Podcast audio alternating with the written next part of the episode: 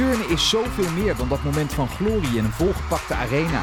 She got a 10! Zoveel meer dan dat perfecte element op het perfecte moment. Ongekend, vlekkeloos uitgevoerd. En zoveel meer dan die val, waardoor ook je droom in duigen valt. That is a heavy fall. He wants to keep going.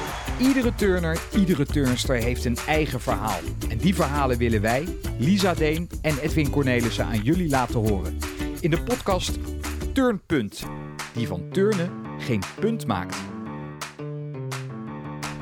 Turnpunt is terug. Eigenlijk de eerste turnpunt sinds het eh, WK turnen. Dus ja, Lisa, we hebben een hoop om over na te praten. Ja, zeker weten. Het was natuurlijk een, eh, een mooi WK met eh, zeven finales in totaal. Goede prestaties qua, qua team ehm, bij de dames en de heren. Dus ja, er is veel gebeurd de afgelopen tijd. Of nou ja, op dat WK en daarnaast eh, volgens mij iets rustiger geweest. Maar dat kan de gast eh, van vandaag vertellen. Precies, want we zijn eh, weer eens terechtgekomen bij het herenturnen. Werd wel weer eens tijd en dat werd ook maar weer eens onderstreept in Liverpool. Jordi Hagenaar, goedemiddag. Yes. Goeiedag. Ja, de nummer 13 hè, met het team van het WK.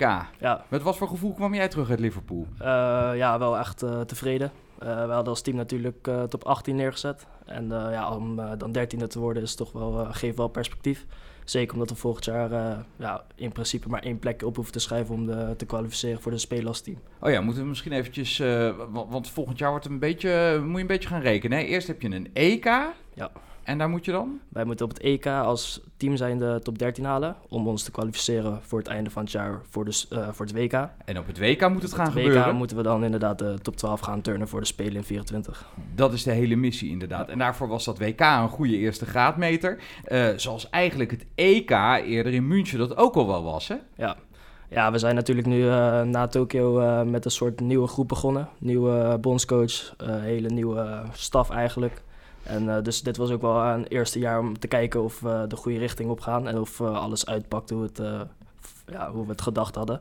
En eh, ja, dit jaar heeft toch wel dat laten zien dat we daar wel eh, de goede stap in hebben gemaakt. Want wat hadden jullie van tevoren in gedachten qua eh, ja, hoe het eruit moest gaan zien als, als team? Eh, ja, we hebben natuurlijk eh Kaasmeer nu nog van de oude garde, of makkelijk gezegd de oude garde, Mhm. die nog eh, over is.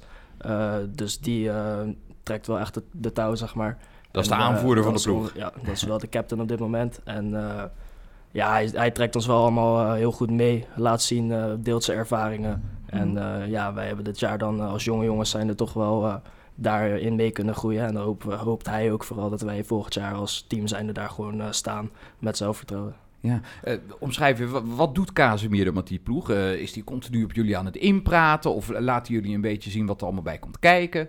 Ik denk dat hij vooral ehm, zelf doet waar hij goed in is. En hoopt dat wij daar eh, naar kijken en van leren. En eh, ik denk dat hij ook wel bewust is dat wij dat doen, zeg maar. Hij weet dat wij, als hij het goed doet, dat wij daar naar kijken. Ja. En dat we daarvan leren en dat we het oppakken. Dus ik denk dat op dit moment eh, hij daar heel goed mee bezig is. Om ons te laten zien hoe je de juiste richting op gaat. Want het lijkt me voor een jonkie ook wel heel prettig als je zo iemand hebt om je aan op te trekken eigenlijk, hè? Ja, zeker. En ja, ik kan altijd bij hem terecht. Wij kunnen allemaal altijd bij hem terecht. Eh, als er wat is en je komt er met je coach niet uit, kan je naar Kaasmuur of whatever. Altijd Kasi bellen. Ja, ja, in principe. Maar we zijn ondertussen zo'n eh, hechte groep dat dat ook wel eh, echt kan, zeg maar. En er is geen...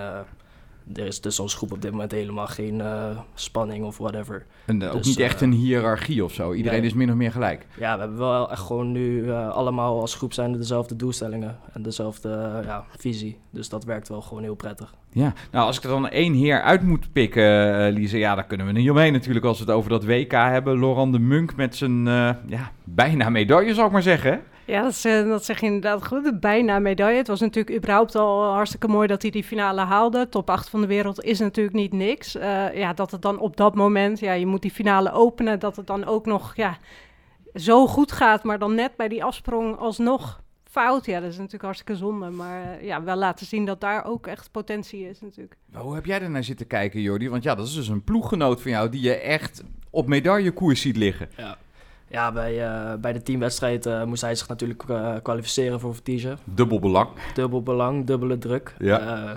Ja, echt, echt respect dat hij daar onder druk. En natuurlijk met de verwachting, omdat hij al zilver op het EK had gewonnen, dat hij maar even de finale ging halen. Ja, echt respect dat hij dat voor elkaar heeft gekregen. Ja, en ja, toch jammer van de finale, maar het is vooral de ervaring en toch meer finales nog turnen. Als je kijkt naar wie nu wereldkampioen is geworden, de Ier, Ries. Ja, die is ook uh, onderuit gegaan de eerste twee uh, finales die die turnde op Vertige. Nou ja, en de afgelopen jaren meer dan eens dat het misging, hè? Ja. Dus, misschien ook een beetje inherent aan het toestel. Ja, zeker weten. Ja. ja, maar goed, het feit dat hij daar staat, en ik kan me voorstellen, dat is voor jullie dan ook wel een soort van lichtend voorbeeld van, hé, hey, het kan dus inderdaad. Ja, ja, ja hij uh, is wel ook echt uh, voor ons allemaal in de zaal. Als je kijkt naar wat voor uren hij uh, door heeft gebracht op het paard alleen. Ja.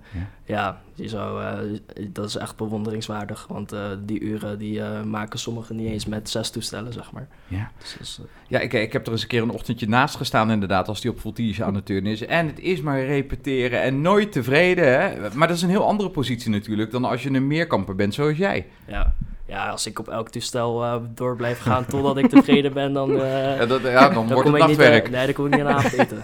dus nee, ja. Maar hij, heeft daar wel, hij is wel heel perfectionistisch. soms zeg ik ook wel tegen hem van, wees nou eens een keertje tevreden met jezelf. en dan ja, komt er maar een half lachje vanaf, want zo werkt dat voor hem niet. Nee. Dus, maar dat is inderdaad echt per persoon verschillend. Ik kan soms wel dagen goed rel relativeren als het even niet lukt. Dat ik denk van ja, ander toestel, als het helemaal niet lukt, volgende dag, nieuwe dag, nieuwe kansen.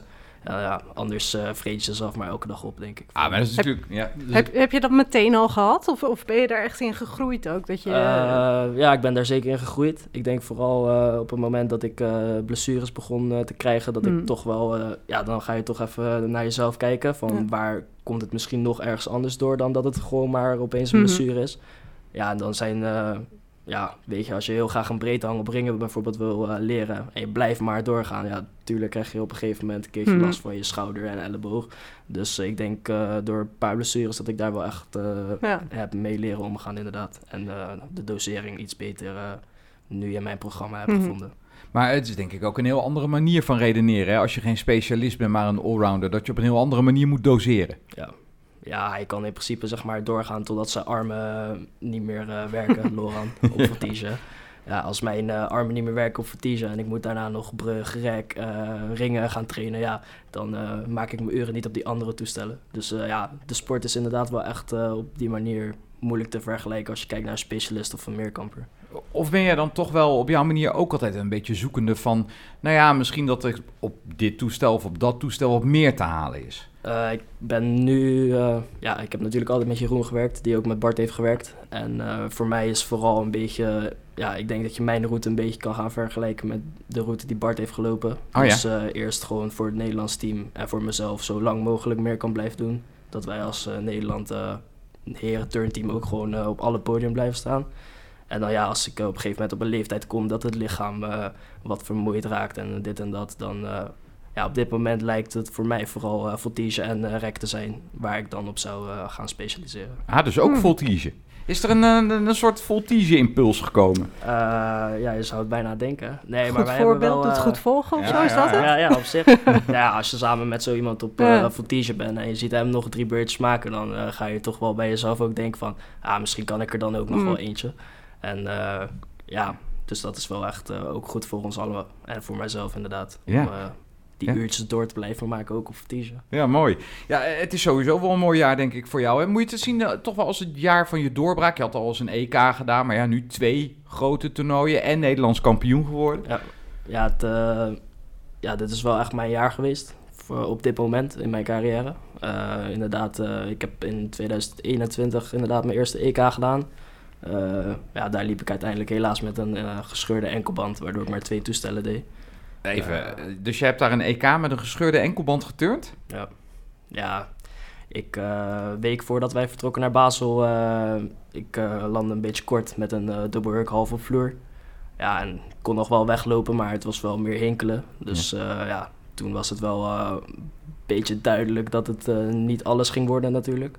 Eh, maar ja, normaal mensen zouden zeggen, nou, dan dan ga ik maar naar huis en herstellen en zo. Ja, maar ja, je snapt wel als een jongen van 18 eh eerste EK, zeg maar. Ja, dan was het aan mij of je gaat niet, of je kijkt wat mogelijk is. Ik heb toen, eh, volgens mij de laatste dag voordat wij vertrokken, heb ik nog een paar landingjes en testen gedaan met artsen, coach erbij, bondscoach erbij. En uiteindelijk de beslissing gemaakt om Vertige wel te doen. Ja. Daar heb ik in principe geen, geen echte afsprong natuurlijk. Dus daar kan je wel het was gewoon goed, zeg maar. Zolang mijn enkel in de hoek van 90 graden bleef, was het eh, gewoon te doen. Ja. Maar als die zeg maar daar voorbij ging, dan begon het wel echt pijn te doen. Ja. Dus uiteindelijk heb ik dan een uh, vertige inderdaad gedaan. En nog rek met een iets makkelijkere afsprong. Zodat ik zeker weet dat ik gewoon rechtop uh, ging landen. Ja. Maar was dus, het dan voor jou echt zoiets van... ik moet echt die ervaring hebben om inderdaad nou ja, richting dit jaar ook te kunnen werken? Dat je zoiets had van, ik wil daar echt... Ja, ik, heen? uh, ik, wil, ik wou zelf echt graag, zeg maar... Ik wou eigenlijk vorig jaar al, wat dit jaar is gebeurd... wou ik eigenlijk dat dat vorig jaar gebeurde al. Dus uh, ja, ik wou gewoon uh, graag laten zien aan destijds bondscoach uh, Bram van Bokhoven... dat ik klaar was om in te stromen. Hmm. ja, toen op het einde van het jaar zijn we mee, ben ik met Martijn mee geweest naar de stage Dubai... En toen zijn we er inderdaad echt uh, samen bijgekomen. Ja, ja, mooi. Dus uh, nou ja, toch maar doorgezet inderdaad dat toernooi. Uh, en je zei ja, het viel dan allemaal wel mee met die pijn. Dus het was niet echt door de pijn heen turnen toen. ik heb wel geluk gehad dat ik inderdaad goed landde. Zeg ja, maar. het kan als, ook anders zo als uitpakken ik natuurlijk. direct ja. op mijn buik lag, dan was ik inderdaad niet meer zelf weggelopen. Ja. Uh, maar ja, dat was wel een keuze, zeg maar. Een schroefje minder. Ik, dat ik goed wist waar ik was. Uh, ja, minder moeite, dus Ja. fitter, dus makkelijker landen.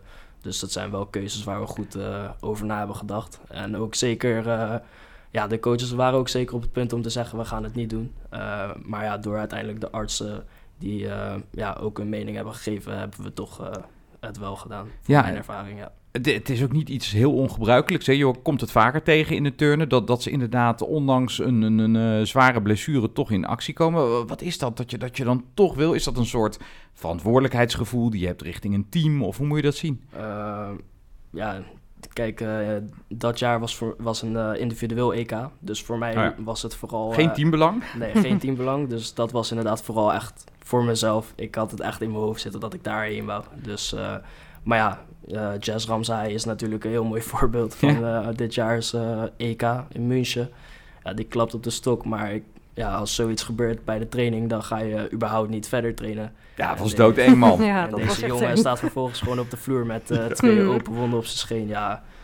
Dus ja, ik weet niet. uh, ik heb zelf volgens mij nog niet echt in zo'n extreme situatie gezeten. Ja. Maar waarschijnlijk, je zit gewoon echt in een uh, rush. En uh, ja, Ja, echt op adrenaline. En... ja, ik heb tijdens het EK toen uh, ben ik nog naast hem gaan staan. Ik zeg, als het niet gaat, dan gaat het niet. Hè? Zeg maar, die keuze is nu 100% bij jou. We Ja. hebben gezien wat er is gebeurd. Als het niet gaat, gaat het niet. Als het wel gaat en je wilt het voor ons doen, dan major respect. En uiteindelijk Hij deed het. dat gewoon gedaan. ja. Ja, bizar. Ja. Ja, zitten we toch weer in dit jaar inderdaad. Eh, waar je ook die, die Nederlandse titel pakte. Ehm, ja, jouw rivaal kan je zeggen op de meerkamp Jermaine Grunberg verslagen. En eh, jij was zelf heel tevreden met het feit dat je die 80 punten score had gehaald. Hè? Voor het eerst die magische 80. Eh, Kan je uitleggen wat is dat met die, met die magische 80 grens? Uh, ja, ik denk als je uh, naar turn überhaupt kijkt... en dan vooral naar de jongens dus die van 17, 18, 19... een beetje instromen bij uh, de het nationaal team van hun land... Uh, en als je dan inderdaad een beetje op de lijsten kijkt wat er wordt gescoord. De goede jongens van 18, 19 die instromen, die scoren wel 80 plus. Die jongens die nog stappen te maken hebben, zullen een beetje op 78 blijven hangen.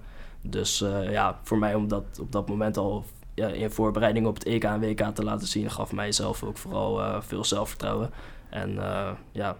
Dus het was niet alleen het bereiken van die grens, maar ook het moment waarop je dat deed. Ja, zeg maar. Uh, ik had op donderdag voor het NK, het NK was op zaterdag, op donderdag hadden wij intern nog een test. Volgens mij had ik daar 79, 8 gescoord, zoiets. Dus toen was ik wel echt ge gebrand. Toen zei mijn oude coach Jeroen, turn even zaterdag 80 en dan... Uh, ja, doe even, even. schud hem even uit je mouw, joh. Nee, maar ik wist wel door die wedstrijd van donderdag waar zeg maar nog te verbeteren viel om die 80 punten wel te halen. Mm -hmm. dus, maar dan moet je uh, het ook nog maar even doen. Ja, ik Ja. bedoel, het is ook meteen een NK. Het was niet meer een interne test natuurlijk. Nee. Hoe, hoe ben je daar dan mee omgegaan? Ja, ik heb laatst, vroeger was wedstrijdturnen vooral spannend. En ja, dan vooral krijg je die gedachten van ik wil niet falen. Uh, nu kijk ik toch meer naar wedstrijden als ik moet eh, de show geven, zeg maar. Dus ik kijk op een iets andere, met een andere mindset kijk ik nu naar hoe ik wedstrijd turn. Ik, ik moet die show geven in de zin van richting publiek of zo, of meer naar jezelf? Publiek, mensen die kijken. uh, ja, je komt ook op tv, je hebt ook gewoon mensen die thuis kijken, zeg maar, die dingetjes. Uh, ja, je wil ze een showtje geven, Ja. maar zo, zo ga je er echt in. ja, zeg maar, voorheen was het dus inderdaad, ik wil niet voor hun falen. Ja. En nu is het meer, ik wil het voor hun goed doen. Maar dat klinkt heel makkelijk. Klinkt heel makkelijk. Hoe, hoe, hoe zet je zo'n knop om dan? Eh, ja, ik denk als jij eh, drie wedstrijden achter elkaar eh, onderuit gaat en eh, niet tevreden bent met jezelf, dat je toch gaat kijken naar waar gaat het mis. Ook met coaches hoor. Want ik zeg maar, coaches zijn wel bewust dat turnen ook echt een mentale sport is. Dus die Mhm. houden er ook echt rekening of proberen ook echt op jonge leeftijd ervoor te zorgen dat die mindset ontstaat, ontwikkelt. Het heeft lang geduurd bij mij ook hoor. Ik denk dat pas vanaf 17, 18 dat ik op die manier meer naar het wedstrijdturnen ben gaan kijken. Wat is daar dan eh, ja, de, de verandering in geweest? Hoe, hoe kwam het dat je er ineens op die manier naar ging kijken? Eh, Of is het gewoon volwassen wording of zo? ja, ook wel een beetje. Maar ik heb ook wel eh, gesproken met een paar eh, psychologen die dan, eh, ja, zeg maar, hoe ik het nu vertel, hebben zij destijds ook aan mij verteld Mhm. van, eh, kijk een keertje er zo naar of eh, probeer het er zo. Of probeer in ieder geval niet te denken aan, laat ik het niet fout doen. Krijg je Mhm. daar dan ook van die tools voor? Ik heb wel eens van, de, van, die, inderdaad van, die, van die oefeningen gehoord. Hè, van dat je je heel erg op moet focussen op één ding of zo. Om, om maar negatieve gedachten uit te bannen. Ja, dat kan. Eh, bij mij werkte het vooral om eh, niet naar andere sporters te kijken tijdens de wedstrijd. Ah ja. Dus eh, wel naar mijn teamgenoten hoor. Of als ik inderdaad eh, op het EK met mijn team sta, dan kijk ik echt wel. En eh zo moedig ik mijn teamgenoten wel aan. Ja, maar is het niet te vergelijken? Wat scoort die en eh, Nee. hoe sta ik daarin dan? Nee, toevallig had ik, eh, had ik bij het NK ook eh, een klein jongetje die eh, helemaal blij, ja, dit, dit gescoord naar zijn coach. Toen hoorde ik die coach zeggen van, ja, niet naar die cijfers kijken. En dat is helemaal niet belangrijk. En dat hij gelijk in. Ja, dat, toen dacht ik, ja, daar heb je gelijk in. Dat heb ik ook gehoord toen ik kind was. Ja. Dus Ja. ja. het is wel, als kind zijnde wordt het je wel allemaal verteld. Maar ja, Ja. toepassen is natuurlijk een tweede. Ja, natuurlijk. Ja, als je als klein kind meedoet aan een wedstrijd, dan wil je gewoon winnen. Mhm. Of eh, ja, je wilt hoger scoren dan de anderen. Ja. Dus, eh, het is gewoon die competitie die eh, als kind zijnde denk ik eh, de overhand neemt. Ja. ja, en wedstrijdspanning is natuurlijk turners niet vreemd. Eh, jij traint nu samen, ja, hij is nu je coach eigenlijk, hè Bart? Ja, ja. Die, die heeft er ook nooit echt een geheim van gemaakt dat hij kampte met spanningen. Ehm, wat voor rol speelt Bart trouwens in, in jouw begeleiding? Heb je daar ook veel aan? Eh, ja, dit is wel eh, nog een eh, vraag die ik eigenlijk nog niet helemaal kan beantwoorden.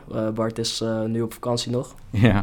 Hij, ja, we hebben nu hier weer, weer een beetje een coach switch gemaakt sinds het WK. Jos was natuurlijk mijn trainer, Jos Eigenbrood, op het WK. Eh, die is in ons plaats gekomen doordat Jeroen Jacobs natuurlijk eh, bondscoach dames is geworden. ja, dus die staat hier niet meer dagelijks in de hal. Nee, eh, ja, dus daar hebben wij het WK mee moeten werken. Nu, omdat Bart wat beter weet wat hij zelf ook wil gaan doen, nog in de sport, hebben we nu een wissel gemaakt dat Jos weer terug gaat naar de junioren. Oké. Wat hij voorheen zijn taak was. Bart heeft de laatste periode wat uren doorgemaakt bij de junioren. En nu eh, gaan zij weer omdraaien. Dus eh, Bart gaat nu intern bij ons. eh, en dan vooral op mij en Martijn, omdat wij in het kernteam zitten, met ons nu aan de slag. Ja. En Jos gaat dan weer terug naar de junioren.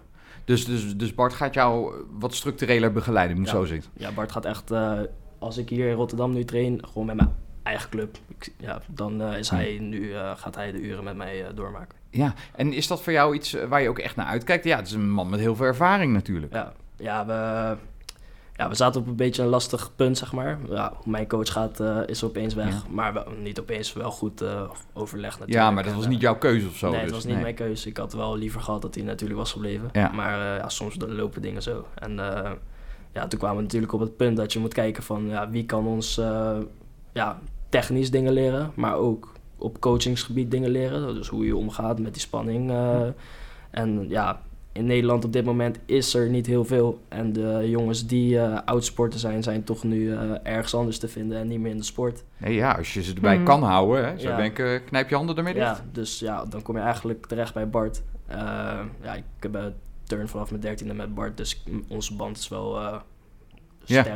Het is wel Dus, gek eh, dan als die ineens je coach is, toch? Of niet? Ja, dat wel. Eh, dus ja, het is ook voor ons nu nog even kijken of het wel eh, uit gaat pakken. Hoe we hopen dat het gaat werken natuurlijk. Want we willen niet dat het te laks allemaal wordt. Nee. Dus ja, we gaan de komende periode gaan we even kijken hoe het uitpakt. Want we beginnen eh, 17 januari weer met nationaal trainen met de hele Nederlandse selectie. Ja. Dus tot die tijd gaan wij even goede afspraken maken, programma voor volgend jaar maken. En dan Ja, want dat, komt neem ik aan een moment dat je ook eh, echt als hele selectie, ook de hoofddorpclub en zo, weer bij elkaar komt. ja, de 17 januari, dan eh, start het nationaal programma weer. En dan, eh, ja, aan het begin van het jaar heb je natuurlijk de World Cups, waar eh, een en ander een gestuurd gaat worden. En dan uiteindelijk natuurlijk gewoon weer het EK, waar we met het beste team naartoe gaan.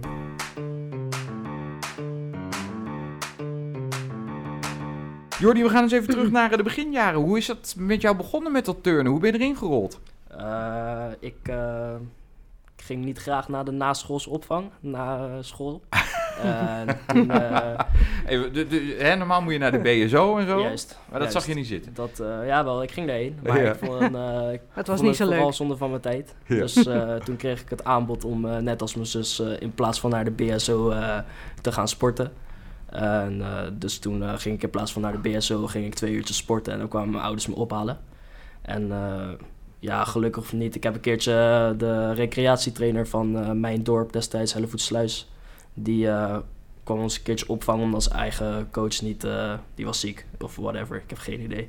En ja, die zag kennelijk bewegingsgevoel en talent bij mij. En die heeft na die training ge- eigenlijk gelijk gevraagd... ja, heb je interesse om meer uren te maken... slash naar de recreatie te komen? En daar heb ik eigenlijk niet eh, heel lang over getwijfeld. ja, mooi. Dus eh, van de buitenschoolse opvang werd het buitenschools turnen. Ja. En wat sprak jou aan in die sport?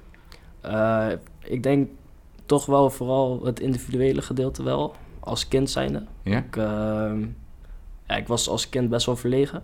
Dus zeg maar voetbal en mondje open trekken, dat lag niet echt, eh, was niet voor mij weggelegd. Want voetbal heb je ook nog gedaan, toch? Ja, ja, Ja. ik heb tot eh, mijn elfde er- erbij gevoetbald.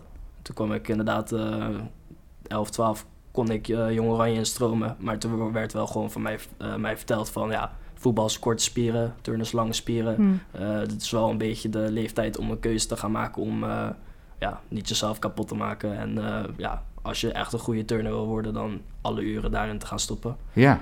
Ja, voor mij eh, klonk Jong Oranje destijds wel echt eh, veelbelovend. Dus eh, die keuze had ik ook snel gemaakt. Oh, het is een wijs besluit geweest, dat Ja. blijkt maar weer. Maar je zegt ook van ja, het, het paste misschien ook beter bij mijn karakter dan voetballen. Ja, ja ik, ehm, ja, ik denk dat ik als jong mannetje over me heen werd gelopen als ik in een voetbalteam functioneerde, zeg maar. Ja. Ik, ik was niet de jongen die tegen die ander ging zeggen van doe nou eens je best of dit of dat. en ja, bij sporten, bij turnen is het natuurlijk gewoon, je kijkt vooral naar jezelf. En ik denk, hoe beter je jezelf feedback kan, eh, kan geven, hoe beter je en harder jij gaat trainen voor jezelf. Ja. En daar, eh, ik denk dat ik daardoor eh, ook wel snel op jonge leeftijd eh, goed ben geworden. Is het eh, ook makkelijker, want ja, je bent verder niemand verantwoording schuldig als je individueel presteert, behalve jezelf. Ja, ja en bij turnen is het inderdaad vooral eh, pas op latere leeftijd als jij eh, in een Nederlands team pas echt zit, dat het inderdaad geen eh, individuele sport meer per se is. En eh, dus ik heb echt tot en met eh 15, 16, eh, ja, is het altijd individueel geweest. En kijk je altijd naar jezelf. Ja. Je, natuurlijk train je wel in een, in een groep. En, maar ja, weet je, het maakt voor jou in principe niet uit als de ander niet hard traint. Als En, jij je ding maar doet. Ja, Ja. Of, of het is een goede vriend van me. Zeg maar, nu zeg ik ook tegen Martijn van als die een beetje matig bezig is, kan ik ook gewoon zeggen van hé, hey, doe eens even, kom op.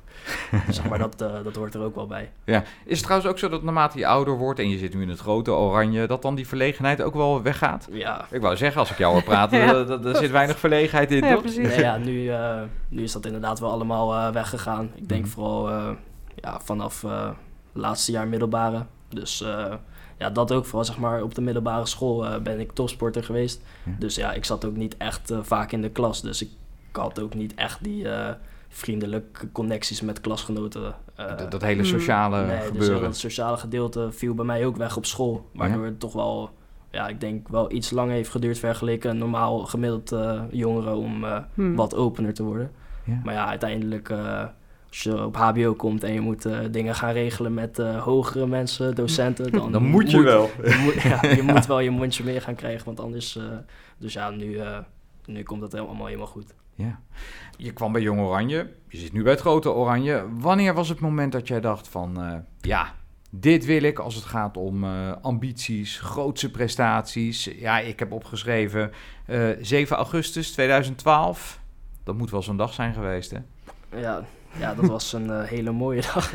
ik, eh, ik ben eh, daardoor te laat bij Feyenoord gekomen, omdat ik toch eerst even die, eh, die hele rotatie af wou kijken. Ik ga er even van uit dat onze luisteraars wel weten, Ja, hè? dat moet 7 toch haast augustus wel, 2012. De, de, de gouden dag van Epke Zonderland. Jij zou naar Feyenoord gaan, wat was de derde Ja. voorronde Champions League? Ja, zoiets. En eh, ja, toch liever even app kijken. Dus eh, wij, normaal zitten we altijd een half uur mee te, mee te zingen voor de wedstrijd begin. Maar toen kwamen we toch echt eh, vijf minuutjes na aftrap binnenlopen. Ja. Ja, nu ja. moest je even het volkslied eh, Ja, nog meezingen, denk ja, ik. dat was eh, toch wel iets belangrijker op dat moment. Ja. Ja, want jij zag Epke daar tij- tijdens die, die Olympische finale aan die rekstok hangen. En als je die herinnering terughaalt, wat, hoe beleefde jij dat? Eh, pff, ja, ik wist destijds dat die drie natuurlijk, die, die combi van drie, eh, nog nooit was gedaan op een wedstrijd. Eh, en ik wist ook wel dat hij, als hij het ging doen en hij ging het pakken en uitturnen, dat hij zeker de kans had om te winnen. Ja, ik, volgens mij, hoe ik het herinner, wist ik nadat hij die derde vlucht pakte, dat hij, eh, dat hij wel ging winnen. Ja. Dus, eh, maar ja, die dag eh, is om niet te vergeten natuurlijk. Nee, precies. Ja, de, de, de euforie door Hans van Zetten natuurlijk Ja. helemaal eh, verwoord. Eh, maar die voelde jij dus ook helemaal door je lijf. Ja, ja als mannetje 2012 dus was ik eh 11 jaar. Ja. Dus, eh, of negen jaar, sorry. Dus eh, ja, het is wel echt lang geleden, maar eh, dat staat me nog wel goed bij natuurlijk. En eh, al die filmpjes die eh, we door de jaren heen nog een keertje terug hebben eh, kunnen zien, eh, zit wel bij iedereen in zijn brein, denk ik. Ja, ja zeker. Hey, en wa- wat was het vooral wat je zo aansprak? Het feit dat hij goud pakte, dat hij die finale won? Of was het ook dat hij op dat moment, met de druk die daarop stond, dat hij dan tot dat unieke in staat was? Ja, ik denk vooral alles bij elkaar, zeg maar. ja, die Japaner wordt natuurlijk eh, vorig jaar eh, heel leuk Olympisch kampioen op rek. Maar ja, Hashimoto, ja. op papier, op een normale manier, zeg maar. Ja, Eh, over vijf jaar gaat niemand meer zeggen dat hij toen Olympisch kampioen werd. En ik, meer mensen zijn bewust dat Epke in 2012 met die triple combi natuurlijk... die wordt nooit meer vergeten. Nee, dat wordt nooit meer vergeten. En, dus ja, dat is toch wel een iets luxer en mooier manier om dat voor elkaar te krijgen. Maar gaf het, gaf het jou ook, want dat was natuurlijk een hele unieke prestatie, maar zeker ook natuurlijk voor het mannenturnen eh, überhaupt in Nederland, gaf dat jou ook dat gevoel van, hé, maar het kan ook binnen het mannenturnen, zeg maar. Eh, ik was denk Of ik was nog- je ik- misschien net te ik jong was daarvoor, nog net te jong, denk ik, ja. om daar echt eh, op die manier naar te kijken. Ja. Ja. Ja. Is dat wel later gekomen dat je zoiets had van, hé, maar dat is wel een van de dingen geweest die natuurlijk ook... Ja, ik weet niet. Misschien toch omdat je dat op zo'n leeftijd ziet, dat je misschien toch wel een soort van ermee opgroeit dat het Mhm. wel kan of zo. Ja. Zeg maar niet. Ik heb nooit echt bewust zo gekeken van als hij het kan, kan ik het ook. Maar Mhm. ja, wel. eh, ja, of- zolang ik sport, zeg maar, is er een Nederlander Olympisch kampioen geweest. Ja. Dus ja, als je op die manier ermee opgroeit, dan Mhm. is het voor mij. En Bart, die natuurlijk een finale ook op rek heeft geturnd. Ja, dan zijn, als je daar naar kijkt, dan is het voor jezelf toch ook wel eh, mogelijk. Of Ja. In ieder geval hou je er rekening mee dat het ooit zou kunnen Mhm. gebeuren. Ja. Ja. Je hebt natuurlijk ook gezien wat voor weg hij heeft moeten afleggen om daar uiteindelijk te komen. En dat je niet zomaar vanuit het niks Olympisch kampioen eh, wordt. Is dat ook een besef wat bij jou is ontstaan van, oh ja, maar als je zoiets wilt, dan moet je dus door die en die en die fase heen? Ja, ja ik, ik ehm, heb nu ook wel een paar beslissingen in mijn eh, maatschappelijk leven gemaakt. Dus ik eh, ga op dit moment niet meer naar school. Oké. Eh, ik heb mijn HBO uh, en logistiek gehaald. En nu ben ik daar even mee gestopt. Omdat ik toch merk dat ik ja, af en toe toch voor school eerder weg moest van trainen. Toch een tentamen niet kon verzetten. Dus een middagje moest overslaan. Ja, Dus net dat procentje wat je dan tekort komt misschien. ja, ja, inderdaad. Ja, Ik wil niet later inderdaad dat ik terugkijk en denk van... Ja, shit, had ik toen Mhm. maar toch die uren daar gemaakt. Dus dat, eh, nu, eh, ja, ik ben nu gewoon fulltime sporter in principe. Dus, nou, eh, dat maakt het leven al een stuk makkelijker ja, natuurlijk. Ja, ik wil niet eh, uiteindelijk inderdaad mezelf dingen verwijten als Nee. ik, terwijl ik zo goed was, zeg maar. Dus, zijn, zijn er meer keuzes in dat opzicht die je hebt moeten maken maatschappelijk? eh, nee, op dit Dat niet, moment nee, is... eh, maar in, natuurlijk in het jaar dat ik begon met eh, HBO, toen eh, ja, werd ik betaald sporter. Ja. Eh, kreeg ik mijn eigen autootje. Eh, ja, zeg maar, dan wordt er ook wel vanuit de bond eh, natuurlijk van je verwacht dat sport echt één is. eh, op één staat. Ja, en als ik dan inderdaad ervaar dat het niet altijd op één kan staan door ja, verplichtingen vanuit school, Ja. dan ja, is zo'n eh, gelukkig hebben mijn ouders ook steunen ze mij daar volledig in. En is het volledig mijn eigen keus geweest. Ja. Maar ja, ik heb nu zoiets van ja, ik maak liever al die tijd nu in de, in de zaal door. En stel, uh, je weet het nooit, hè? misschien raak ik volgend jaar wel voor mijn leven geblesseerd.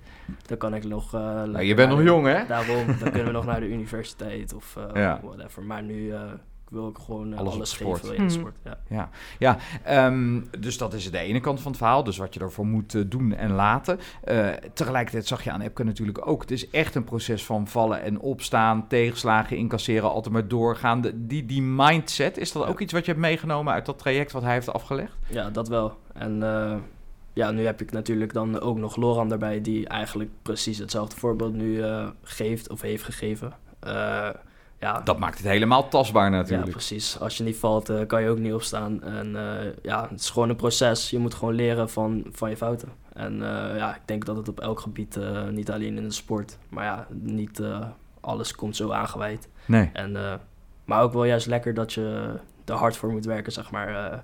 geef je wel die drive en toch de motivatie om hier weer elke dag de uren te maken, zeg maar. Als je niet zou vallen, zou ik hier niet elke dag opnieuw natuurlijk uh, weglopen. Nee, maar dat betekent dus dat je ook gewoon voor jezelf een soort van vergezicht hebt gecreëerd. Van nou, daar wil ik over een hele lange tijd staan. Uh, en daar ga ik langzaam naartoe werken, moet je het zo zien? Ja, ik heb wel nu uh, voor mijzelf een beetje uitgestippeld hoe ik hoop dat mijn carrière eruit gaat zien. Nou, neem en, ons even mee.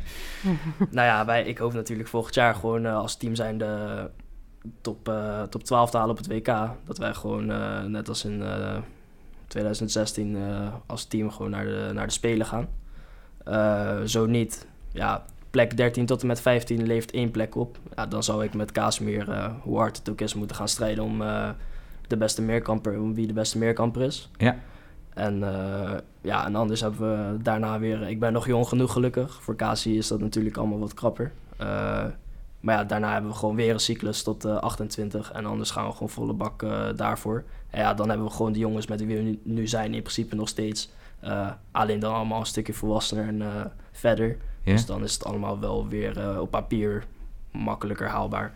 Dus ja, ik, ik denk wel dat het goed komt dat ik ooit een keertje op de, op de Spelen kom te staan. Ja, uh, heb jij dan ook nog een soort van droomscenario? Op de Spelen staan is één, maar uh, denk je ook aan, uh, nou ja, als ik nou eens een medaille hier of daar kan pakken? Ja, het, het ideaalste zou zijn als ik volgend jaar op de Spelen sta. Of, sorry, over twee jaar dan. maar daar, het is dichterbij, ja, anderhalf, anderhalf jaar zeker.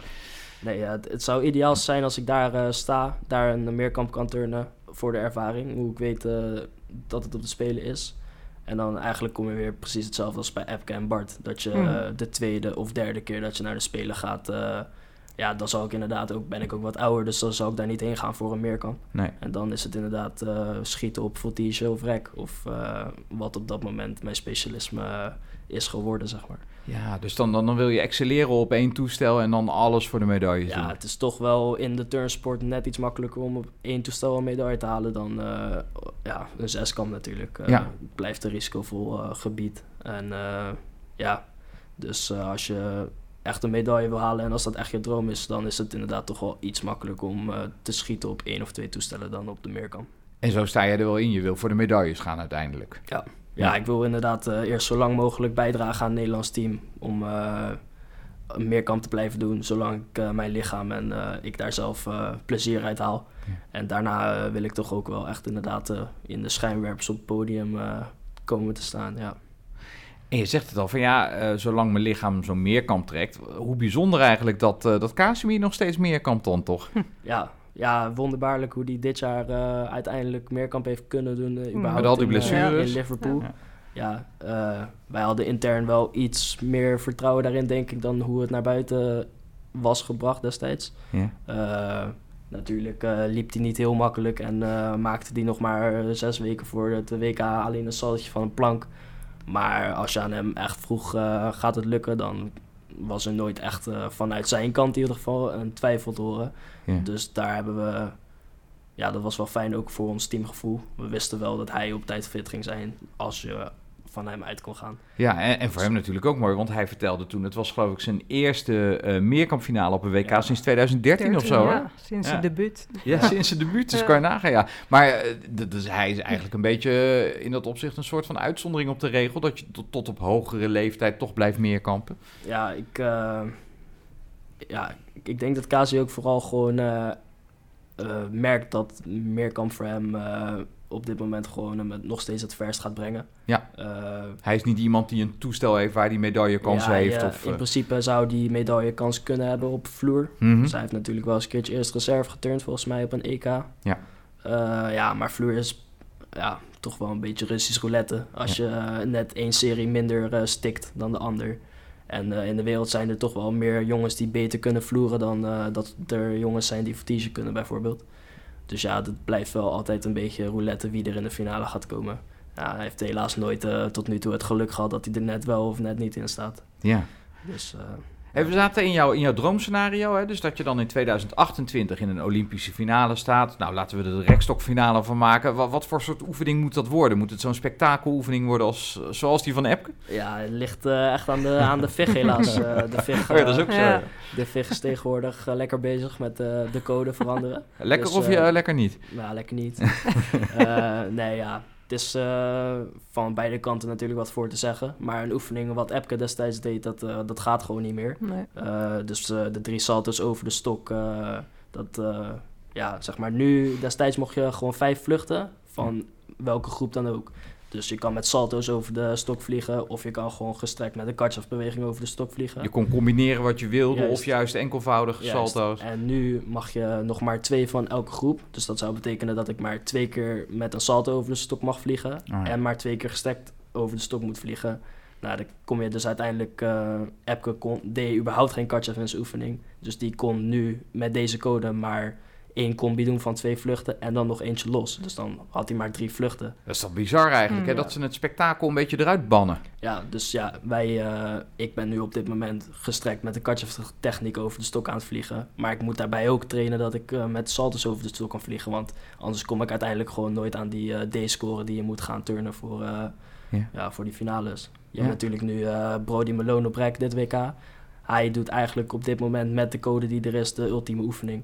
Dus dat zijn eh, eh, drie bewegingen achter elkaar. En dan nog twee losse salto's over de stok. En een paar eh, de moeilijkste dichtbij de stokelementen. Dus dat was eigenlijk het geheim van Brody Malone. Ja. Het was toch Mhm. de verrassing dat hij Hashimoto versloeg, maar hij heeft gewoon optimaal gebruik gemaakt van die nieuwe code. Ja, hij, eh, als je heel het jaar naar elke wedstrijd kijkt met de World Cups erbij, eh, volgens mij heeft hij bijna alles waar hij meedeed uh, rek gewonnen. Ja. Ja. hij heeft gewoon echt eh, slim gekeken naar de code. Eh, en ja, als je natuurlijk doet waar, als je precies gaat doen waarom de code is veranderd, dan eh, gaat de jury slash VIG jou natuurlijk ook eh, wel ietsjes belonen. Met Ja. naam ook uiteindelijk erbij. Ja, het is al, zat altijd wel iets meer aftrek te vinden in die oefening dan dat die kreeg natuurlijk. Ja. Maar ja, dat hoort bij de sport. Nou goed, we gaan, eh, we gaan zien wat die code in 2028 gaat zijn, want dan zijn we alweer een cyclus verder natuurlijk. Ja, hè? Dus het kan ineens wel- allemaal weer anders zijn. Ja, maar het blijft Ja. wel een vraagteken inderdaad. Want als je eh, twee jaar geleden aan ons vroeg eh, hoe denk je dat over twee jaar de code eruit ziet, ja, dan hadden we dit allemaal niet op Hmm. kunnen noemen. Nee. Nee. Nee, er is geen pijl op te trekken eigenlijk. Hè? Ja, Je vraagt je toch af, wat is dan de afweging om, om, om dit te doen? Hè? Want dat willen ze, je wilt toch juist Ja, ze- spektakel hebben, zou je Eh, zeggen? Ja, dat zou je zeggen. Dus dat is de ene kant, de ene kant. En de andere kant is dus waarschijnlijk de VIG die zegt we willen variatie. Ja. Ja. Eh, ja. Dus ja, het is voor beide Het kanten. wordt er niet makkelijker eh, Dat niet, op in nee. ieder geval. Ja, het is ook vooral dat, eh, kijk, Uchimura bijvoorbeeld, die heeft toch wel eh, in de jaren dat hij eh, WK elke keer won, eigenlijk elk jaar een beetje dezelfde Hmm. oefening kunnen doen. Ja. Eh, bij ons is het nu gewoon eh, om de twee, drie jaar verandert heel je oefening, omdat de code gewoon eh, helemaal verandert. En ja, soms wel jammer. Aan de andere kant, je blijft wel uitdagend, omdat je toch steeds opnieuw eh, nieuwe dingen moet gaan leren. Heb je dan niet dingen waarvan je denkt van... Och, als ze dat maar nooit gaan veranderen. Als, dit, als ik dit maar nooit uit mijn oefening moet halen of zo. Eh, Ja, daar moet je even over nadenken. ja, dat is wel een... Daar ben ik dan wel weer benieuwd naar. Van, is er dan niet iets waar... Ja, ze hebben natuurlijk eh, iets wat ik wel echt jammer vind, is dat ze op vloer voorheen, eh, als je een schroefserie deed, dus ik Mhm. deed bijvoorbeeld een 2,5 schroef gelijk gecombineerd met een dubbelschroef erover, Ja. dan kreeg ik een eh combi-bonus. Die is er helemaal uitgehaald. Eh, dus het enige wat je nu nog op vloer kan doen door die bonussen te krijgen is Mhm. Iets te combineren met een dubbel salto. Ja. Dus daar is ook de hele, de Kensho Shirai bijvoorbeeld, die zie je, Ja, ook- die, die, zie je niet meer. Nee. Want die eh, zou het op de, in deze code gewoon Nee, niet, eh, niet trekken. Ja. Of de Kroaat Tinser Bicobrek, die ook Ja. altijd vijf uh, dat- deed, die dat, zie je ook eh, nergens Dat zei die in München inderdaad, dat hij daar heel veel last van Ja. had. Omdat hij ineens een Kovacs moest gaan doen die hij nooit in zijn Nee. oefening had. Ja. Ja, want je dat kan inderdaad dingen, zeggen, je anticipeert op zo'n code, maar het is ook maar net Mm. wat je ligt natuurlijk. Ja, ja Bart, eh, Bart heb je ook nooit de katjas zien doen. Nee. Of, Nee. eh, dus die eh, heeft het wel toen de code veranderd. En hij was toch een beetje op het einde, heeft hij het wel een paar keer geprobeerd. Ja. Maar ja, om eh, zoiets opeens eh, op het einde van die carrière Mhm. weer eh, opnieuw te gaan leren en erin te krijgen, ja. Dat is ook lastig. Dus daarom heb je nu ook heel veel sporters die toch eh, eerder stoppen. Voorheen had je toch turners die wel tot eh, 30 plus doorgingen. Maar nu zie je toch wel dat gasten eh, vanaf 6, eh, 26, tussen 26 30 er wel ja, dan gewoon stoppen. Omdat er ook gewoon andere redenen bij komen kijken. Ja, maar ook omdat ze denken, er valt voor mij niet veel meer te halen. Ja, dus dan is het voor hen ook gewoon makkelijker om te zeggen van ja, ik, eh, ik stop ermee. Ik ga lekker, eh, lekker leven. Ja, ja, ja, ja, precies, precies. Lekker leven, verlang je daar ook al eens naar? Of zeg je van, eh, nee joh, ik sta nog helemaal aan het begin. Nee, ik sta nog lekker aan het begin en ik, eh, ik vermaak me goed eh, in het dagelijks leven. Dus.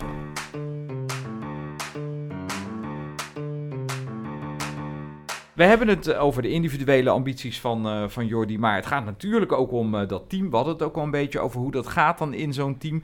Best wel bijzonder, hè? we hebben in het verleden wel gehad dat, ja, dan had je vaak ook een beetje haat en nijd tussen verschillende trainingscentra aan de turners en zo. Maar ik krijg het idee als ik jullie zie acteren op zo'n EK en zo'n WK, dat het echt best een eenheid is geworden. hè? Ja. Ja, ik denk dat je destijds ook misschien wel iets individueel betere sporters had bij elkaar. Ja. En dan krijg je denk ik toch net iets meer van, ik wil in het team boven jou. Eh, en wij hebben die situatie nu eigenlijk helemaal niet. Nu is het echt de kracht van het team. Juist, wij moeten het wel eh, uit elkaar halen. Ja. Eh, zeg maar, als wij die situatie van destijds na gaan bootsen, dan gaan we er helemaal niet komen, zeg maar. Mhm. En het is fijn dat iedereen binnen ons groep zich daar ook van bewust is. En dat we natuurlijk een Kasi hebben die die tijd heeft meegemaakt. Dus die ons waarschuwt van zo wil je in ieder geval niet dat het gaat. Ja. Eh, dus ja, dat zijn toch wel belangrijke dingen waardoor wij nu als team zijn eh, beter accelereren. Was dat ook meteen toen, je, toen jij zeg maar in Oranje kwam, echt bij de senioren, meteen die nadruk op dat team? Of is dat echt iets wat je ook nou ja, aan hebt moeten wennen of zo? Eh, nou ja, ik ben wel. Toen ik in het Nederlands team stroomde, was het wel al echt dat we meer richting het team gingen. Mhm. Dus ja, uiteindelijk als wij nu volgend jaar op een belangrijk punt staan en Loran zal wel ook weer bijvoorbeeld voor die uh, finale willen gaan.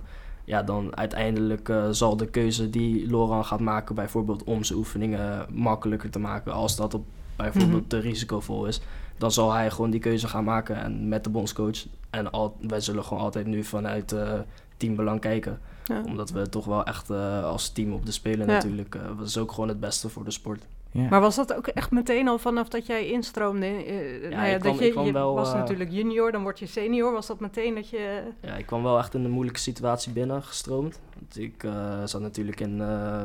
ja, wie stopte er toen allemaal? Epke stopte, ja. Frank stopte. Eh, Bart was vraagteken destijds. Mhm. Dus ja, op dat moment waren de coaches ook nog wel zoekende met hoe ze opnieuw een Nederlands team Ja. gingen Dat bouwen. was één grote Ja. leegte eigenlijk Ja, eh, op het dat was moment. wel echt, eh, iedereen was zoekende. En Ja. ja. ja, uiteindelijk heeft iedereen elkaar wel redelijk goed gevonden, waardoor Mhm. we met elkaar als groep zijn de, de beste ja, route hebben uitgestippeld. Nou, je kan natuurlijk ook andersom redeneren. Het is, hè, het is een soort van blanco bladzijde waar je met z'n allen in kan gaan vullen. Het is ook wel weer lekker, hè? Ja. Dat, je, dat je ook niet eh, altijd maar met zo'n erfenis zit van ja, maar Nee, je hebt ja, ook nog Precies, grote ik sterren denk erin ook en dat zo. eh, als je naar de tijden een paar jaar eh, geleden kijkt, dat je inderdaad als sporter zijnde misschien iets minder te vertellen had. Dat Ja. er gewoon tegen je werd gezegd, joh, als jij bij de beste vijf zit, dan zit je in het team. Ja, als je dat tegen een, een, een groep van tien zegt, dan krijg je natuurlijk ook die onderlinge, Ja. die onderlinge Rivaliteit en eh, ja. En nu eh, zijn we op het punt dat we kunnen zeggen, bijvoorbeeld van... eh, ja, we hebben, zijn op zich wel schaars in meerkampers. Maar toch zijn we op het punt dat we bijvoorbeeld tegen Martijn kunnen zeggen van... Laat die meerkamp schieten voor, het- voor het team. Eh, investeer in eh, rek, vloer en sprong. Waar da- dat gaat uiteindelijk het meest bijdragen voor het team. Ja, en dan gaat zo'n jongen toch, eh, luistert gewoon... Gaat gewoon die drie toestellen eh, uitbouwen. En uiteindelijk is dat dan gewoon voor het team het beste. Ja. Ja. en als je dan al heel het jaar voor het team zo'n keuze heeft gemaakt, dan gaat de bondscoach je ook waarschijnlijk wel natuurlijk met die reden meenemen. Ja, Eh, tegelijkertijd natuurlijk ook wel weer het risico. eh, als je niet zo'n hele brede basis hebt. Want ja, een blessure kan gelijk voor het hele team grote gevolgen hebben natuurlijk. Ja, dat, eh, ja, in principe was dat op het EK wel echt eh, ja, risico. Ja. Eh, zeker toen dat ook nog gebeurde met Jazz op Rexel. Och, ja. Ja, want zeg maar, je houdt inderdaad voor de wedstrijd rekening mee. Kaasmeer zat eh, daar op de tribune, dus die ging nooit überhaupt voor een toestel eh, ingevlogen kunnen worden. Nee, dus je had echt Mm. iedereen die daar stond, Ja. die had je ook nodig. Ja, en dan gebeurt halverwege de wedstrijd dat. Ja. En dan, eh, ja, dus wel, dat was wel echt even een klap op eh, heel de, de teamspirit, zeg maar. Maar een beetje aanwas zou dus nog wel welkom zijn. Ja, ja we hebben nu eh, een paar jonge gasten vanuit de jeugd. Waar bijvoorbeeld Amin Abaidi, die eh, nu vanaf volgend jaar bij ons eh, in het Nederlands team door gaat komen. Ja, en we hopen dat een paar gasten die in het instroomteam op het moment zitten... toch nog misschien de stappen kunnen maken om ja, in ieder geval wat opvulling te, te bieden... mocht er, mochten er grote jongens, belangrijke jongens geblesseerd raken. Tegelijkertijd schets je inderdaad van eh, hè, hoe, hoe er dus afspraken met turners worden gemaakt. Hoe ze het belangrijkst voor het team kunnen zijn. Ik kan me herinneren toen de tijd, eh, toen Mitch Venner de bondscoach was. Die had zo'n heel, heel eh, eh, arsenaal aan regels. Ik geloof tien stelregels Ja, waren het, hè ja. Lisa? Eh, jullie hebben ook zo je regeltjes van hoe, hoe je in een team moet acteren. Ja, wij eh, hebben een paar groepsessies gedaan met eh, een psycholoog. Uh, dus echt eh, heel het kernteam. Dus met acht, negen man hebben we daar gezeten. Uh, zonder coaches. Wat toch wel een verschil maakt. Het is toch lastig om uh, als topsporter zijnde soms echt uit te spreken wat je denkt. Zonder dat je een soort van mensen... ja, Tegen de schenen schopt. Ja. Of, uh, ja. Ja, dus daar zaten we in een omgeving waar we als groep zijnde dingen naar elkaar uit konden spreken. Uh, en die dan ja, uiteindelijk vanuit ons als groep door werden gekaatst naar de coachingstaf. Ja. Dus dat, er, dat je ook niet uh, uiteindelijk in je eentje verantwoordelijk voor iets wordt genomen. Hij heeft gezegd dat. Precies. Ja, uh, ja dat heeft ons als groep zijnde... Ja, dan leer je toch ook wel uh, dingen van elkaar die je voorheen niet wist, zeg maar. uh. dus jullie hebben door die sessie elkaar ook beter leren kennen? Ja, zeg maar, ik... uh, ja, we trainen wel samen hier nationaal, maar toch weet ik niet uh, wat hun irritaties bijvoorbeeld zijn als ze bij hun eigen club trainen. Of waar ze tegenaan lopen, of dat soort dingen. Ja, dat zijn dingen die we toen uh, gewoon in voorbereiding op het EK zijn we daarmee begonnen. Uh, gewoon naar elkaar uit kunnen spreken. Ja. Of uh, bijvoorbeeld dat ik zeg tegen, maakt niet uit van, ik heb liever niet dat je me aanmoedigt, omdat ik afgeleid word tijdens de wedstrijd. Ja. Nou, dan doen we dat niet. Zeg maar, bijvoorbeeld Jermaine op Vertige. Hij uh, had liever niet dat wij hem aanmoedigden, omdat hij dan juist uh, voelde dat hij het moest doen voor het team. Ja. ja dus uh, als je kijkt naar de WK, EK, waren wij stil op Vertige toen hij aan de beurt was. En dat zijn dingen die, nu, die wij nu als groep zijn naar elkaar uit kunnen spreken, die voorheen denk ik ja, niet überhaupt belangrijk waren. Ja, ja, want ik kan me voorstellen dat je ook wel dan een bepaalde drempel over moet. Hè? Je moet elkaar dus wel de waarheid durven te zeggen, zeg ja. maar. Ja, dat is wel een drempel die uh, lastig te vinden is in de topsport, denk ik. Uh, maar ja, ik denk dat wij inderdaad nu het geluk hebben dat wij als groep zijn een beetje allemaal in dezelfde levensfase zitten. Dezelfde leeftijd zijn. Ja, en uitschieten dan een beetje kaasmuur. Mm -hmm. De opa, uh? Was ja, ja zo heb ik hem wel een paar keer uh, genoemd, zeker weten. Maar daardoor ja, is het misschien toch net iets makkelijker uh, om het te laten werken dan dat je met allemaal jongens zit die andere ja, meningsverschillen hebben of anders ja. in het leven staan. Hmm. En ook wel omdat je dus inderdaad in dezelfde fase zit en aan dezelfde ambities werkt. Hè? Omdat jullie op dit moment, uh, afgezien van Loran, nog niet uh, op een medailleniveau zitten. Nee. Ja, kijk, het zou het allermooiste zijn uh, als wij natuurlijk als Nederlands team zijn, net als de dames ook een keertje op het podium kunnen staan. Ik zou niet eens weten of dat überhaupt ooit is gebeurd. Ik denk het niet. Nederland? Nou, de mannen? Nee. Misschien uh, voor oorlogs nee. of zo. Ja, uh, ja dat weet ik Gaan niet. we weer moet heel diep, in, moet heel diep graven. Ja. Dus dan, uh, lijkt... niet in het moderne turnen, nee. nou, dan lijkt dat een, mooie, ja. mooie doelstelling voor ons als groep zijn. Ja, ja. ja. Ja, dus mooi een beetje zo uh, richting die spelen toe gaan werken. Uh, waar, waar zit de rek nog in, denk je, uh, als het gaat om, om de groep en als het gaat om ja, waar, waar Nederland kan stijgen nog? Uh, zit het in moeilijkheid? Zit het in stabiliteit? Ja, we hebben heel uh, het WK geanalyseerd. We waren daar uh, op E-scoren, dus dat is het uitvoeringsscoren. het derde hoogste land. Dat is goed. Oh. Dus ja, dan is de conclusie dat je dus inderdaad in deze score nog, nog ontbreekt. Wat is Eh, makkelijker om te werken aan een D-score of aan een eh, uitvoering? Uh, ja, wij hebben dus dit jaar uh, voor de uitvoering gekozen. Kijk, in principe als jij uh, met jongens van onze leeftijd hebt, is het niet uh, makkelijk om zomaar even een nieuw element van E-waarde bijvoorbeeld erbij te plakken. Ja. dus wij hebben echt geïnvesteerd in hier valt nog op te winnen. Als wij allemaal. kijk, het is ook best wel makkelijker als wij alle drie ons ringafsprong stikken en een ander land doet dat drie keer niet, dan heb je al een punt winst. Zeg maar. En wij weten ook dat wij door onze jonge leeftijd die D-score nog uh, missen ver tegenover uh, Engeland, Amerika, China. Uh, dus ja, op dit moment was het voor ons het makkelijkst om daar het meeste te winnen. En nu, ja, nu moeten we eigenlijk die E-score waar we op hebben gewerkt vasthouden met toevoegingen in ons D-score. En dan ja, is die top 12 haalbaar volgend jaar. Ja, ja en hoe, uh, hoe nou dat kan luisteren en hoe valikant het mis kan gaan, dat hebben we bij het WK gezien natuurlijk. Hè? Die Italianen op voltige die hun bronzen positie zomaar ja. verloren. Het was extreem, dus ja. dat was wel het bewijs dat uitvoering wel echt loont. Ja, ja en uh, ja, blijft een momentopname turnen. Mm. Want als je kijkt naar landen die uh, op het WK onder ons zijn geëindigd, ja. wat echt al bijvoorbeeld Frankrijk, Zwitserland... Hmm. Ja, dat zijn toch landen waar je überhaupt op het EK al uh, niet van uitgaat dat je daar ook weer boven blijft. Maar is het ook weer niet zo dat, dat dat ook landen zijn waar er een soort verschuiving plaats aan Ja. vinden? Ze hebben bij Ja, Zwitserland zijn er een hele hoop gestopt. ja. En Ja. ja. ja, ze zijn er meer hè? Ja, dat zag ik ook. eh, heel veel mensen vragen dat wel eens aan mij van, eh, maar hoe kan het dan dat, eh, dat dat is gebeurd? En dan zeg ik, ja, wij eh, zijn wel al mm, ongeveer een jaar, twee jaar voor de Spelen waren wij al bewust dat onze jongens gingen stoppen. Eh, En, zij teerden nog op de oudjes, zou ik Ja, maar zeggen. ze hebben Ja. toch wel wat Ja. langer op de ouds geteerd. En Turkije ook, Ja. doet dat nu nog steeds. Mhm. Dus die zullen ook uiteindelijk in dezelfde positie komen. Ja, je merkt Ja. wel dat het steeds lastiger wordt, ook voor Turkije nu. Ja, en als je nu dus eh, kijkt naar bijvoorbeeld eh, Hongarije. Ja. Hongarije was dus eh, nog eerder dan ons eh, ja, bewust van dat het ging gebeuren. Met Messaras en eh Ja, Ballas. Juist, dus die zitten nu eh, ja, net iets boven ons, omdat zij eh, daar gewoon, net als ons, gewoon als jonkies met groep zijnde in hebben geïnvesteerd. Dus die ranking, die zegt wel iets van waar je daadwerkelijk staat. Het is niet een momentopname, het is echt het gevolg van ja, hoe het zich ontwikkeld heeft. Ja, ja zeker weten. Als, eh, ja, dus die landen die net iets later, Zwitserland, Frankrijk, daarmee zijn begonnen, die eh, moeten dus volgend jaar, als het erom gaat eh, tellen, toch weer met een onervaren jonge groep eh, daar gaan staan en dan maar hopen dat het lukt. En wij hebben toch als Nederland zijnde daar wel slim op ingespeeld.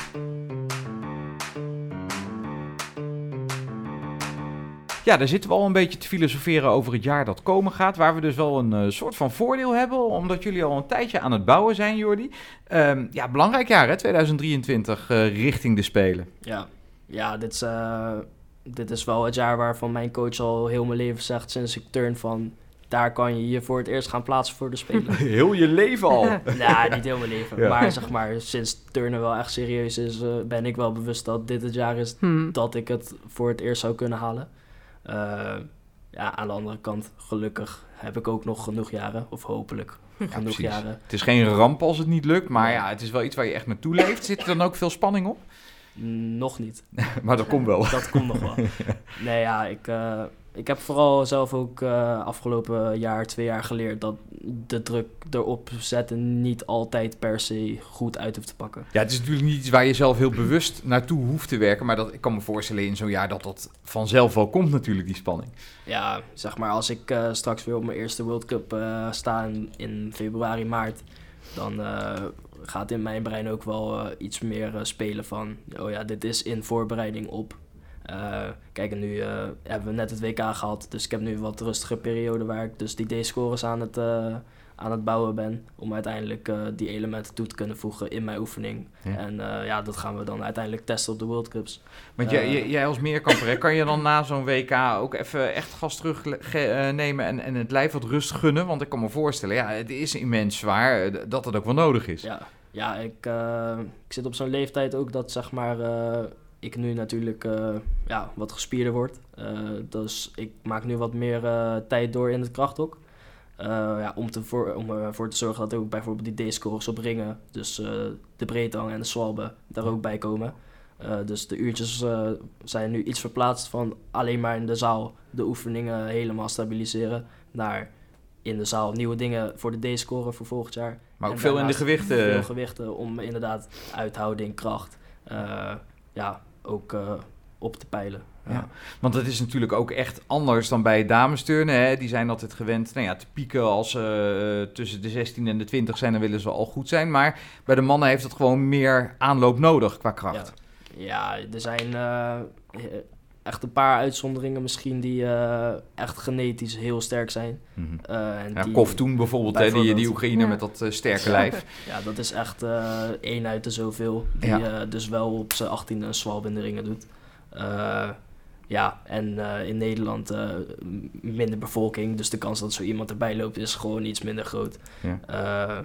Maar ja, we kunnen natuurlijk het eh, zelf ook eh, opbouwen. En daar eh, zijn we nu mee bezig. Alleen ja, dan zie je dus inderdaad dat het wel misschien een jaartje of twee jaar extra kan, kan duren. Ja, voordat het zich uit gaat betalen. Nou ja, goed. Het komend jaar dus eerst al de EK waar jullie bij de top 13 moeten eindigen. Hoe, zien jullie dat? Is dat een formaliteit of, of is dat echt iets om je zorgen over te maken? Nee, dat, daar maken wij ons geen zorgen over. Nee, toch? Nee. En is het dan voor, voor volgend jaar nog extra fijn dat er nu wat meer tijd ook is tussen het EK en het WK? Want dat Ja. was dit jaar natuurlijk hartstikke dicht op elkaar. De EK en WK was wel eh, ook voor mij eh, wel echt eh, uit, eh, uitputtend. Ik, eh, Want je kan eigenlijk helemaal geen rust nemen in die tussenliggende periode. ja, wat zat er tussen? Acht, tien weken Ja. tussen, denk ja, ik. 2,5 maand denk ik. Ja, Ja. Kijk, als je na het EK toch weer eh, een week op vakantie bijvoorbeeld gaat. Ja, ze zeggen vaak dat je dubbele tijd nodig hebt om Mhm. eh, weer op te bouwen. Dus Eén week vakantie is twee weken herstel? Ja, dat zeggen ze dan. Dus dan heb je alweer drie weken verloren. Ja, kan niet hebben dan. Nee. En dan wil je ook nog eh, vijf tot zes weken je oefeningen elke Hmm. week draaien. Dus ja, die tijd zat er eh, dit jaar niet in. Eh, Dus dat is het jaar. voordeel voor volgend jaar. Ja. Dan een EK in april en dan... ja, nu kan je dus, eh, volgend jaar kan je dus echt één keer opbouwen voor het EK. Ja. En dan weer opnieuw opbouwen Mhm. voor het WK. En dit keer is het, dit jaar is het toch wel echt één groot proces geweest. Het was één grote piek eigenlijk. Ja, één grote piek. eh, waardoor ik ook inderdaad nu na het WK wel gewoon even de tijd en de ruimte heb gehad voor mijn lichaam. Ja. Voor eh, alles om eh, even bij te komen. Ja, nou ja, volgend jaar dus twee pieken. En dan uiteindelijk is te hopen een eh, Olympische kwalificatie. Nou ja, laten we dan afsluiten met eh, de piek, want die staat ook op de kerstboom. En Ja, ach, wat een foute grap zeg. Ja, weer Ja. heel slecht. Dat was hem weer. We gaan het eh, jaar uit met Turnpunt. Volgend jaar zijn we er uiteraard weer. Tot dan. Zeker. Tot volgend jaar.